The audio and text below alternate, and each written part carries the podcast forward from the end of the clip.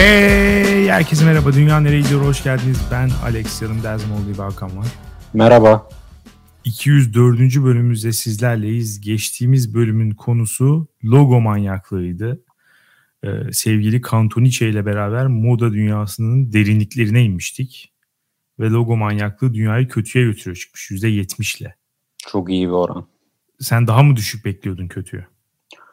Ee, evet. Çünkü bu şu an tüm kültürü kasıp kavuruyor diye konuştuk. Dolayısıyla %70 beni şaşırtan bir rakam oldu. Ya biraz tabii terim kendi içinde e, negatif yüklü. Hani logo manyaklığı değil. Yani bir şeye manyaklık deyince e, insanlar daha negatif algılamaya daha müsait. Ama belki mesela çok logolu ürünler falan tarzı bir şey deseydik e, daha şey çıkabilirdi. Daha düşük çıkabilirdi belki. Hmm. Bu da kendimize minik bir iğne topuzu olsun. evet. Neydi o? Olsun. Dünyaneregidiyor.com'a gelen yorumlara bakalım. Obi-Wan Senobi demiş ki bu bölümün temelinde bir ürün satın alırken ürünün kendisiyle birlikte bize sağlaması beklenen statüyü de elde edilebilecek olmamızın garipliği yatıyordu bence. Şehir içinde hele İstanbul gibi bir yerde lüks markalı araçları görünce benzer hislere kapılıyorum. Ortalama 30 kilometre hızla gidebildiğim bir şehirde 3 saniyede 100 kilometre yapabilen veya 4 çeker bir araç kullanmak nedendir bilmem. Bana ilginç geliyor demiş. Sen de görünce bir yadırgar mısın ya? Ben böyle hakikaten işte Porsche'nin böyle aşırı şey arabaları, aşırı spor arabaları ya da işte Lamborghini, Ferrari falan gördüğün zaman ne düşünüyorsun sahibi hakkında? Hiçbir şey düşünmüyorum doğrusu. o kadar ilgi alanıma girmediği için e, o an herhangi bir tepki oluşmuyor vücudumda. Ama sonra araba fiyatlarını şu an bu kayda başlamadan önce de konuştuk. E, o fiyatı bana söylediğinde biri evet kötü şeyler düşünmeye başlıyorum. ya evet mesela adam arabaya 8 milyon TL vermiş. Şaka gibi yani.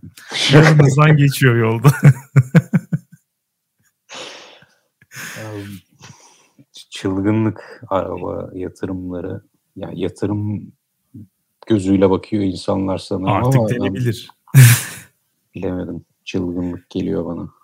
Peki hangisi daha antipatik? Böyle yere aşırı yakın aerodinamiği hız için tasarlanmış spor arabalar vardır ya böyle tek kapılı küçücük falan ama böyle işte Ferrari. O mu daha garip sence?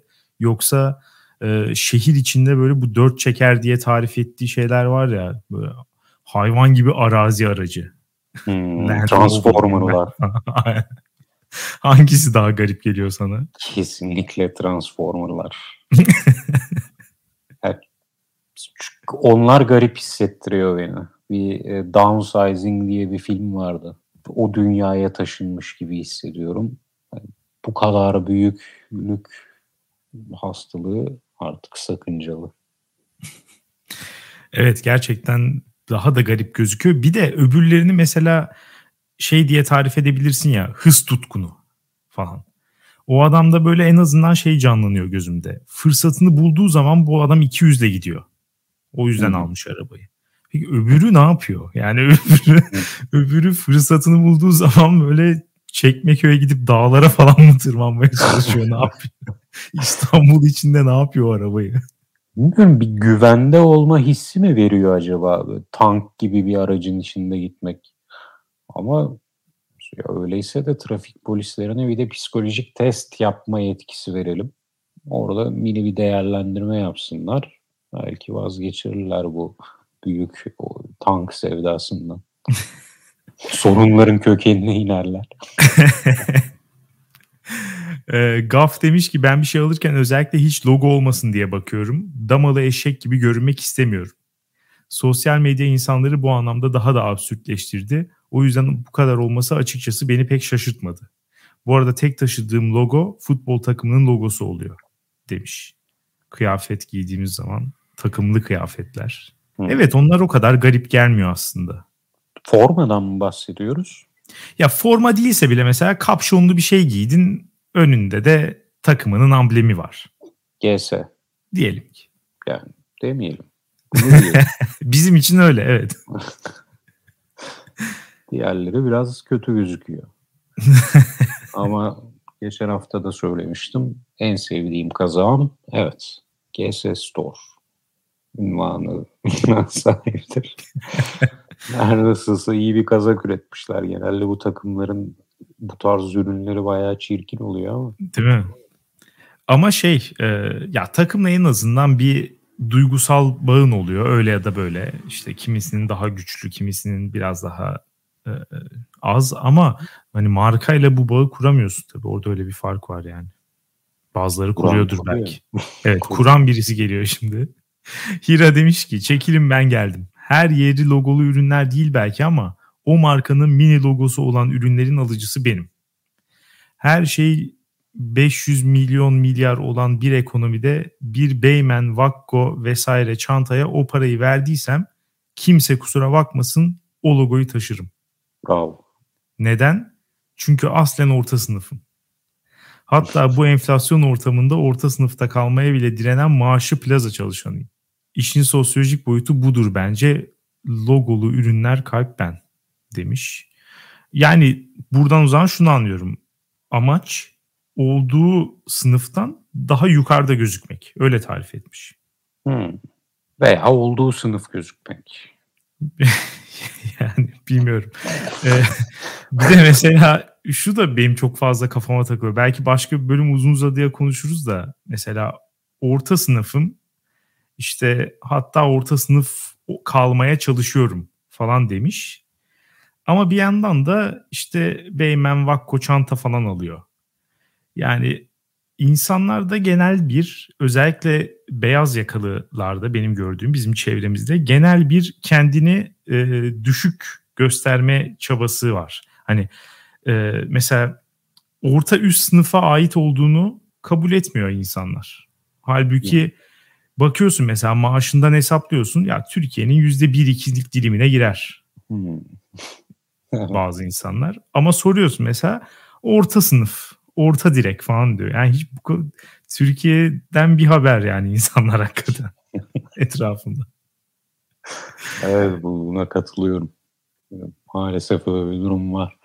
Kimse sınıfını ya çünkü söylersem ayıp kaçar diye düşünüyor herhalde insanlar da. Bu para ve ayıp konuları biraz sıkıntılı konular. evet, burada biz bizeyiz. Her şeyi açık yüreklilikle konuşabilmemiz lazım. ee, Nubar Terziyan demiş ki Leyla Zana'nın LCY2 ortağı olduğuna 2012'ye kadar ciddiyle inanıyordum. Yaş şu an 34 ve HDP seçmeniyim demiş. Belki mesela LCY2'yi seviyorsan öyle bir katkısı olmuş olabilir. Leyla sana daha sempatik gelmiştir. Hani böyle bir marka yarattıysa oyla veririm.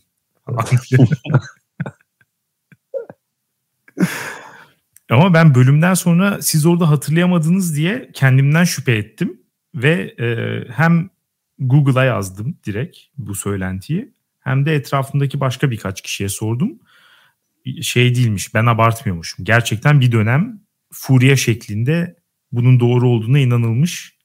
Ve LCY2'de böyle açıklama falan yapmış birkaç kere. İddialar doğru değil. Leyla sana bizle alakası yok falan.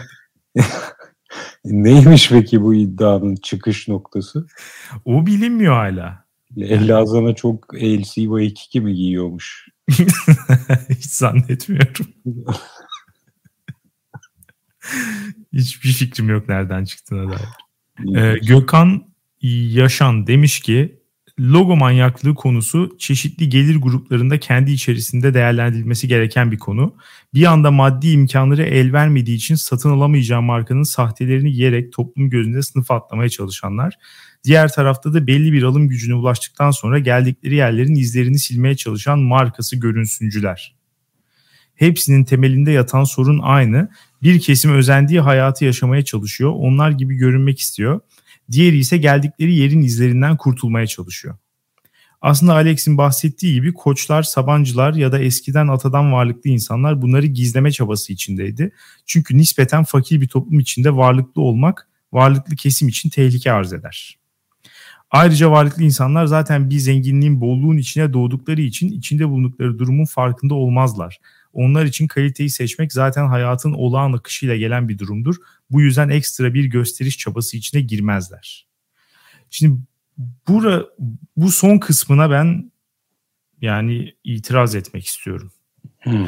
Ee, varlıklı insanlar zenginliğin içine doğdukları için hiç farkında olmazlar aslında varlıklı oldukları falan. Böyle bir şey bence yok yani. Onlar gayet her şeyin farkında. Sadece hani belki mesela gösterme e, isteği daha az olabilir. E, bir de gösterme şekli farklı olabilir. Yani tabakalara göre, içinde bulunduğun e, ortama göre, çevreye göre daha farklı şekilde gösterirsin. Yani bence üst şeylerde en üst mesela az önce bahsettiğim böyle köklü aileler falan onlar da yine zenginliğini hiç kimseye göstermek istemiyor falan gibi bir şey yok bence. Gösteriyorlar. Hı hı. Ama e, sadece davranışları daha farklı. Geçen bölüm biraz daha uzun uzadıya konuştuk diye tekrar tekrar söylemek istemiyorum ama e, bir de mesela işte şey e, kaliteyi seçmek onlar için zaten olağan bir şeydir falan gibi.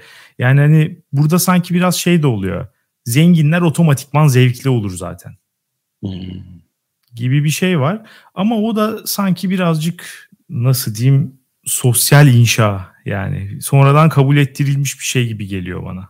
Doğru ama şunu diyebiliriz bence. Zenginlerin zevkli danışmanları olur. E tabii canım Zevk onu da yapabilir. Danışman muhtemelen e, hepsinin neredeyse hepsinin bir stilist danışmanı vardır. Ne giyeceğim, Tabii. ne edeceğim diye. Evet bir de o kısım var. Ee, demiş ki ürünlerin sahte ya da orijinal olmasını belirleyen durum aslında alındığı mağaza değil yaşam biçiminizdir. Orijinal bir Rolex ile metrobüse bindiğiniz anda o Rolex bütün ışıltısını kaybedecektir. yani buna evet biraz katılıyorum. Yani davranış şeklin, bulunduğun ortam falan gerçekten etkiliyor üzerindeki şeylerinde nasıl gözüktüğünü. Ee, bir de son olarak Okan Ankara'da okuyan çok sevdiği arkadaşı İrem'e selam söylememizi istemiş. Selamlar. Evet kendisine selam söylüyoruz buradan. Okan'ı da İrem'i de çok İrem seviyoruz. dinliyor mu acaba? ee, öyle olduğunu söyledi bana. Eğer öyle bir şey yoksa gerçekten kırılacağım yani. İkisini de çok dinlediğini söyledi. Hmm.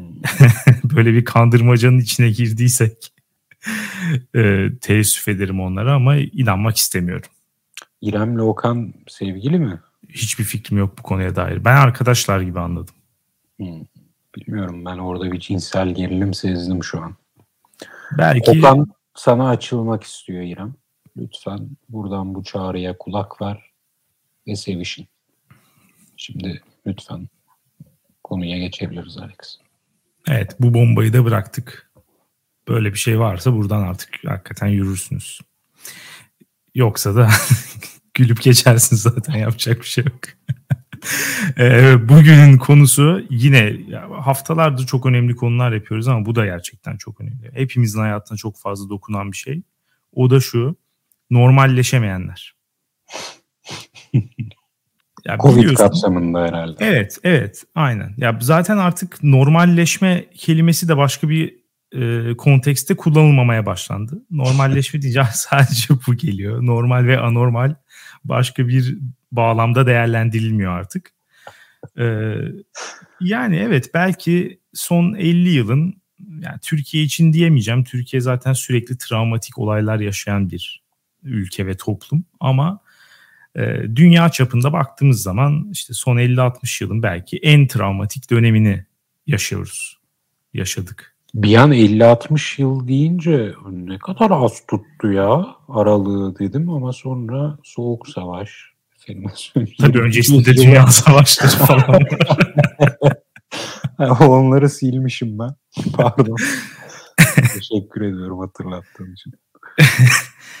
ya öyle ya da böyle bir süreçten geçiyoruz. Biraz anlayışlı olmak istedim o yüzden. Kendimi tuttum, tuttum ama artık burama kadar geldi isyan etmek istiyorum bugün. Herkese isyan etmek istiyorum.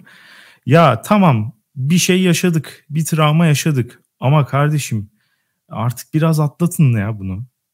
artık biraz normalleşin. Bir, no, bir normal hayatınızı yani hemen tabii ki dönemezsin. Çünkü büyük bir şey yaşandı ama bir çaba görmek istiyorum en azından. Hmm. Bir oraya doğru bir gidişat görmek istiyorum yavaş da olsa.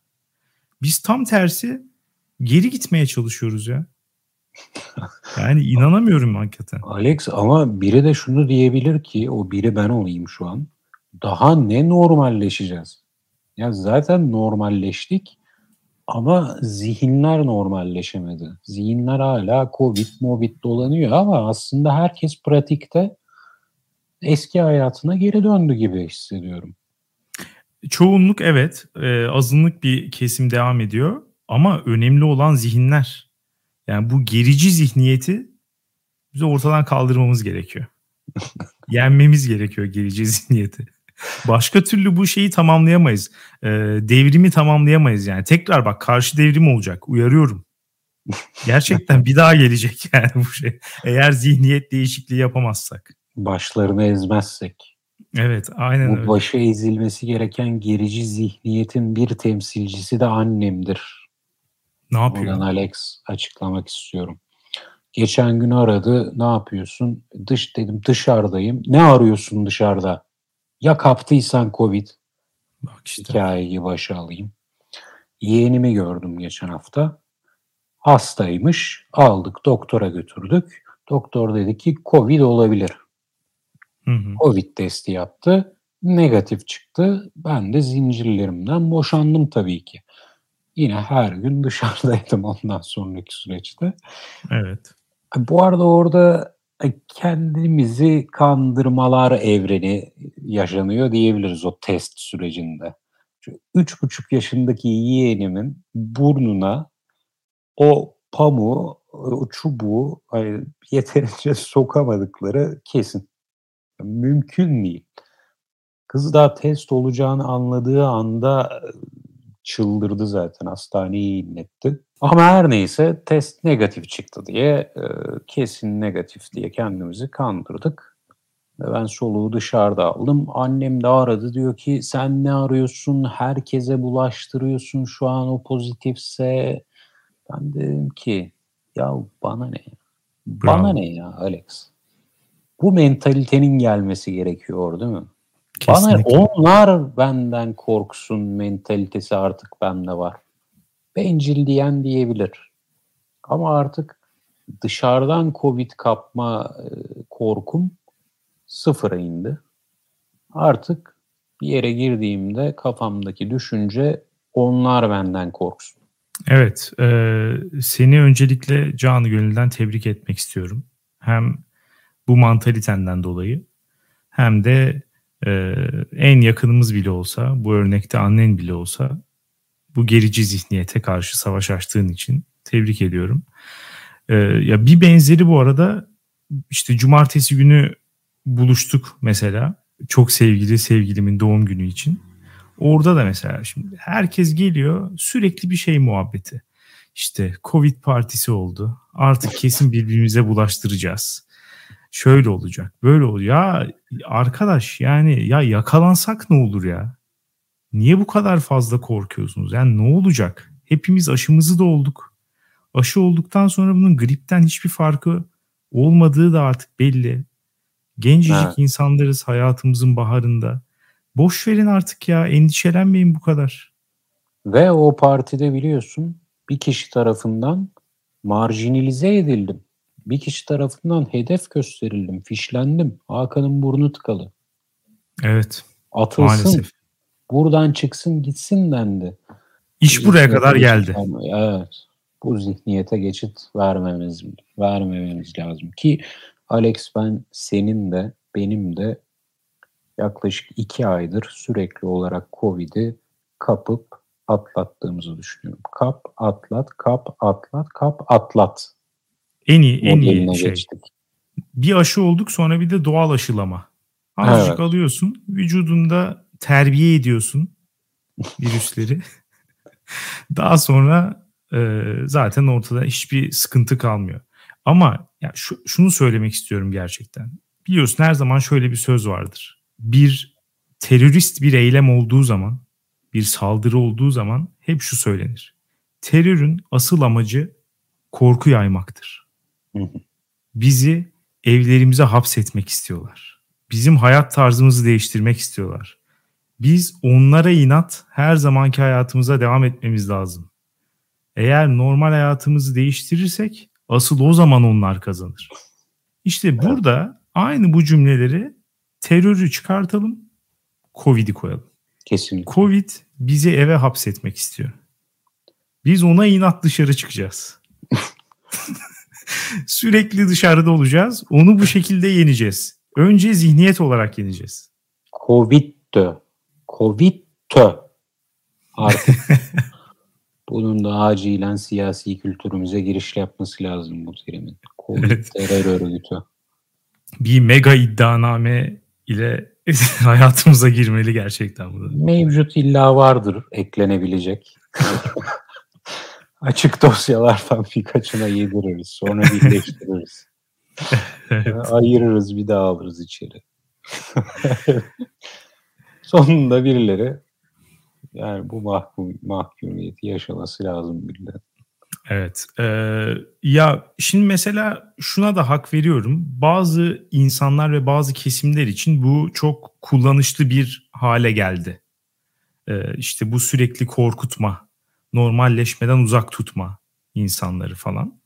E, örneğin ba, e, birkaç hafta önce mesela gördüm liseliler, lise öğrencileri işte okula gitmemek için uzaktan eğitim olsun diye böyle hashtagler falan yapıyorlar. Baktım ha neler yazıyor diye. Öyle bir şeyler yazıyorlar ki işte bizi ölüme terk ediyorsunuz.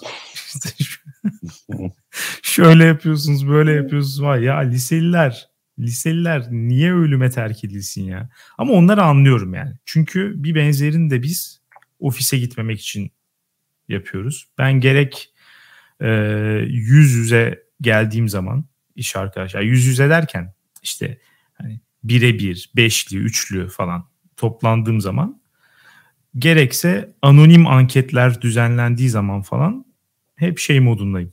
Daha Bizi salgın bitmedi. salgın, salgın bitmedi. Bizi ölüme terk etmeyin. E, aşı hiçbir işe yaramıyor. Kesinlikle yine de bulaşıyor. Aşı ile ilgili şey linkler paylaşıyor Beyin tümörü yapıyormuş. Şeyleri paylaşıyorum. Aşı olsan da Covid kapma ihtimalin yine yüzde yüz elli falan. Böyle cümleler oluyor. Aşılar olduktan bir saat sonra etkinliğinin yüzde doksan beşini kaybediyor. ee, o yüzden bu araçsallaştırma olayını anlıyorum ve kabul ediyorum. Ben de yapıyorum. Yapabilirsiniz yani bir şeyleri elde etmek için bu tür takiye ha. sevdiğimiz şeylerdendir. Takiye yapabilirsiniz ama yani gerçek hayatınıza o zaman taşımayın bunu. Orada kalsın. Hepimiz evden çalışmaya devam etmek istiyoruz. E, öğrenci olsam muhtemelen şu an lisede ben de okula gitmek istemezdim. Belki ben de hashtag'de bizi öldürüyorlar, soykırım yapılıyor şu an falan yazardım. Olabilir. Ama yani inanmayalım bunlara. Bunları inanmadan yapalım. Sadece stratejik olarak. O yüzden Doğru diyorum diyorsun. bir zihniyet devrimi o yüzden lazım. Yani gerçekten inandığımız zaman o zaman sıkıntılar başlıyor. Bazı insanlar hala çok panik. Çok panik. Aynı odaya girdiğimiz zaman e, yani bazen böyle işte bir şeyler içmek için, su içmek, çay içmek için falan bir şeyi indiriyorum maskeyi hemen böyle bir şey oluyor. Panik ortamı oluşuyor. Artık bu kadar da kötü durumda değiliz. Bunları aşmamız gerekiyor bence. Üstadım şöyle bir kategorizasyon yapabilir miyiz normalleşme konusunda? Normalleşme ve yaş grupları konusunda. Bir kere pandemi başladığından itibaren 80 yaş üstü zaten onların dünyasında pandemi diye bir şey yok anneannemle ne zaman konuşsam hastayım, salya sümük hastayım desem ya gel ne olacak ya. Hatta 70 yaş üstü falan diyelim ya. ilk başlarda hep röportajlarda falan da öyleydi ya. Kadın mesela soruyor böyle muhabir falan şey diyor. efendim korkmuyor musunuz salgın var falan diyor. Ya boş ver evde duracağım öleyim falan diyor. Hadi 75'ten alıyorum. Ya 75 yaş üstüne pandemi yaşanmadı. Onların evet. hafızasında böyle bir durum yok. Onlar hep normal kaldılar. Şöyle bir 30-75 arası pardon 50 ile 75 arası burası sıkıntılı bölge gibi geliyor bana. Bunlar normalleşemiyor. Anormalleştiler herkes gibi, hepimiz gibi. Fakat şu an artık o zihin yani geriye dön, yani normalleştiğini fark edemiyor yaşadığı travmadan dolayı. Onların bayağı uzun süre olacak. En çok bu grubu etkiledi bence. Katılıyorum. Ardından geliyor hadi diyelim ki 25-50 arası bu grup anormalleşti ve normalleşti. Doğal, sağlıklı bir biçimde bir pandemide ne yaşanması gerekiyorsa onu yaşadı ve bitirirler diye düşünüyorum. 25 yaş altının dünyasıyla ilgili hiçbir fikrim yok. onlar ne bakıyor hiçbir fikrim yok gerçekten. Ya onlar da bence yine nispeten hiç onlar da şöyle olabilir. E, hiç anormalleşmeyip şimdi biraz daha anormalleştiler. Yani hmm. baştan hiçbir şey yoktu, korku falan. Şimdi biraz daha işte e, az önce söylediğim sebeplerle falan işte uzaktan eğitim isterken falan çıldırıyorlar. Evet, onlar da muhtemelen normalleşmenin şokunu yaşıyorlar. Yani virüsten bağımsız. Evlere kapandılar okuldan. Her gün 40 insan görüyorsun sürekli muhabbet. Şimdi geri dönüşün şokundalar muhtemelen onlar da. Evet. Ama yani şeyler falan inanılmaz ya. Hala da şu an bile şunları savunanlar var yani işte hani e, okullar tekrar kapansın, işte hep beraber bir daha evlere kapanalım falan. Yani tekrar tekrar bunları aynı sakızı bir daha çiğnemek isteyenlere falan inanamıyorum gerçekten ya. Bunun şeyleri e, maliyeti artık faydasını o kadar çok aştı ki. Hala daha bunları dayatmak inanılmaz garip geliyor bana. Bir de şöyle bir durum da var. Mesela e, bu direkt aşı karşıtları demeyeyim de hani bir de şey kesim var ya Covid politikaları karşıtı. Bir de böyle Nasıl insanlar yani? var. Yani mesela aşının etkinliğine falan çok fazla itiraz etmiyorlar ama e, işte bu eve kapanmalar, işte maske takmayanlara ceza vermeler, aşının zorunlu tutulması falan gibi daha böyle kısıtlayıcı eylemlere karşıtlar. Hmm. İşte devletler bunun üzerinden bizim e, üstümüzdeki otoritelerini sağlamlaştırıyorlar ve pandemi bittikten sonra da bundan vazgeçmeyecekler. Böyle kalacak gibi yaklaşımı olanlar var. E, onlara en çok katıldığım nokta şu. Bu olayı ilk başladığı zaman 2020 Mart'ı falan diyelim. E, temel argüman şuydu. Bu kapanmalar, önlemler falan. Temel argüman şuydu değil mi? Bu virüsü herkes kapacak. Hepimiz kapacağız. Ama herkes aynı anda kapmasın. Çünkü herkes aynı anda kaptığı zaman hastanelerde yoğunluk oluyor işte yatak bulamayacağız, solunum cihazı bulamayacağız. İşte doktorlar, hemşireler tedaviye yetişemeyecek. Ölmemesi gereken normalde ölmeyecek insanlar da ölecek boş yere. Aynen. Buydu. Bunun için yaptık. Tamam mı? Sonradan şey değişti. Ee, söylem değişti. Sonradan şuna döndü. Aşı geliyor. Aşıyı bekleyelim. Aşıyı bekleyene kadar ne kadar az insan kaybedersek o kadar iyi. Aşı olduktan sonra zaten artık bu bir şeye dönüşecek yani. Zaten bizimle beraber yaşayan bir virüse dönüşecek. Şimdi aşıyı da olduk. Hala da işte yani önlem için önlem şu an artık. Mission Impossible'a dönüştü. Yani çizgi sürekli geri gidiyor.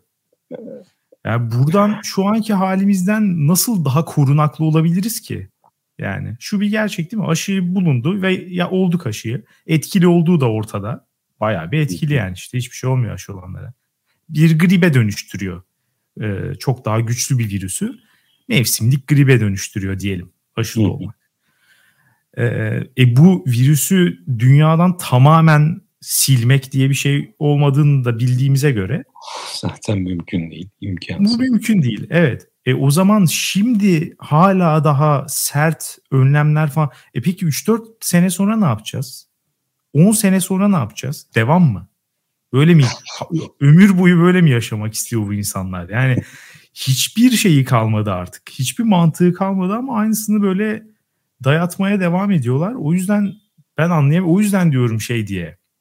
Hakikaten zihniyet devrimi lazım.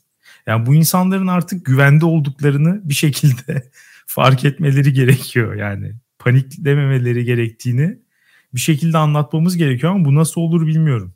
Zor Alex. Zihniyet dönüşümü en zoru. Ve gerçekten şeyden korkuyorum. Yani şimdi işte e, kış geldi, havalar soğudu, artı işte daha fazla kapalı yerlerde falan bulunmaya başlayacak insanlar. Açık havada oturulamıyor falan. E, muhtemelen vaka sayıları artacak, işte ölümler artacak falan. Çünkü zaten Türkiye'de bir sürü hala aşı olmayan insan falan da var. İşte Değil artarsa yine şey baskısı başlayabilir. Ee, tekrardan sokağa çıkma yasağı gelsin. Baskısı Yok başlayabilir. ya bence oralar geçildi artık oralara dönüş mümkün değil ya. Öyle mi diyorsun? O yüzden e, şu betimlediğin insan tipi de rahat olabilir. Şu insan tipi dediğin ya e, devletlerin devletler bu Covid önlemlerini bir baskı aracı olarak kullanabilirler. Devlet bu kadar hayatıma karışmamalı falan. İnsanlar evet. rahat olabilir. Bu kadar büyük önlemler bu kadar uzun süre tüm toplumu etkisi altında tutamaz. Belki Çin. Belki Çin. Yok zaten Evet onlara ben de katılmıyorum. Ya o e, çok gerçekçi bir şey değil yani. Pandemi bitti ama herkes hala da işte aynı uygulamalar devam ediyor falan. Gerçi işte e, parçaları devam edebilir. Örneğin o histeri halindeyken herkes işte gece 12'den sonra müzik çalınmasının yasaklaması gibi abidik gubidik neye hizmet ettiği belli olmayan ve konuyla hiçbir alakası da olmayan Covid'le hiçbir alakası, Covid'i ses dalgalarıyla yayılmıyorsa eğer hiçbir alakası olmayan e, şeyler geçti mesela ve şu an geri alınmadı.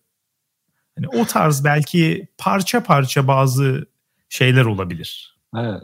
Biz yani torba yasa kavramını hayatın her alanında bir seviyoruz.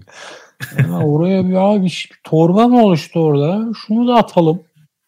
Evet. Şunu da atalım. O, o da ayrı bir zihniyet. Evet evet. Ee, ama yani şeye ben de katılıyorum. Yani genel olarak o kadar fazla onlar da gereksiz panik yapıyor. Yani o tarafta da bir fazla iş şeyleri büyütme var.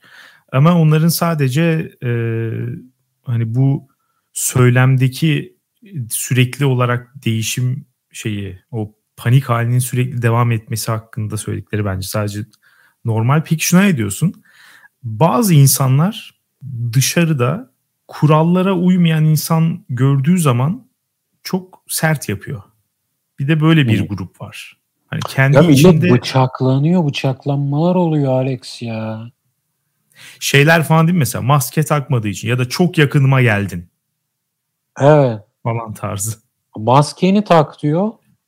Adam takmayacağım deyip bıçaklıyor ya. Yuh. Oha. Hatta geçen bunun artık yani en üst seviyesini gördüm bir haberde. Otobüsteler maskeni tak diyor. Takmayacağım diyor. Takmayacağım diyeni otobüsten atıyorlar. Otobüsten atılan adam eve ne gidiyor? Silahını alıyor. Ve bu otobüsün yolunu kesmek üzere ilerideki bir durağa kadar gidiyor. Aynı otobüs gelince durağa biniyor, tartıştığı adamı buluyor ve vuruyor. Ya İnanılmaz. Oha. Oha. Yuh. Çok kötü çıldırdı gerçekten insanlar. bu gerginlik hali inanılmaz yani. Ya bu zaten artık şey psikopati artık hani bunlar. Oralara girmiyorum yani bu ruh hastalığı.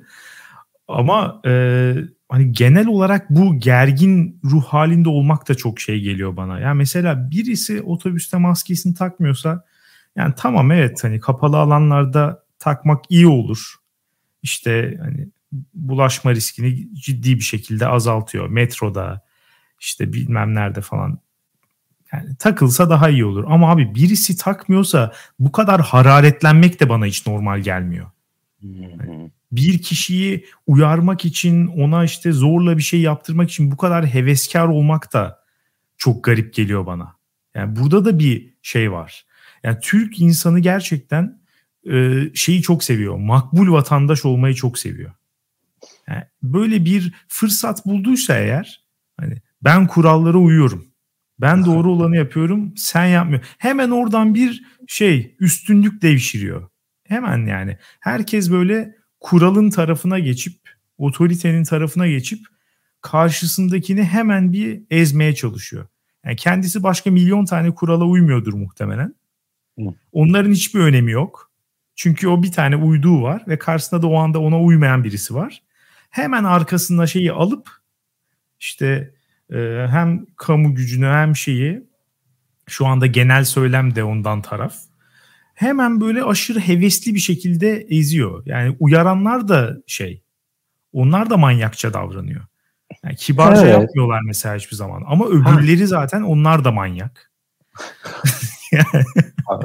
Ona bir şey uyarıyorsun adam hani o, o da o da manyak. Hem zaten işte insanları tedirgin edecek şekilde davranıyor.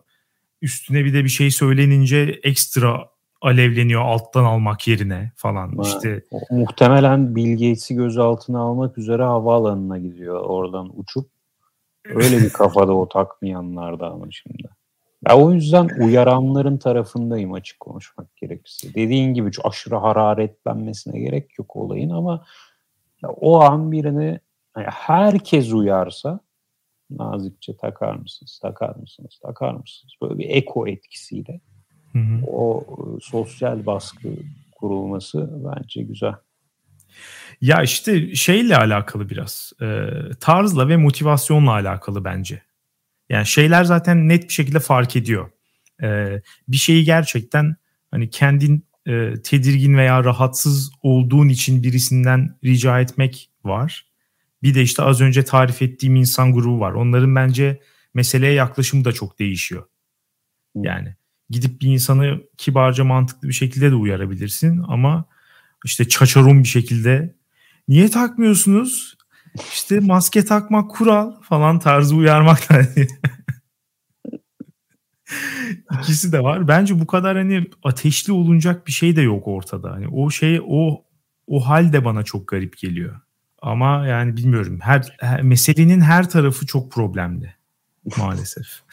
O yüzden diyorum ki bu şeyi acilen e, geride bırakmamız gerekiyor.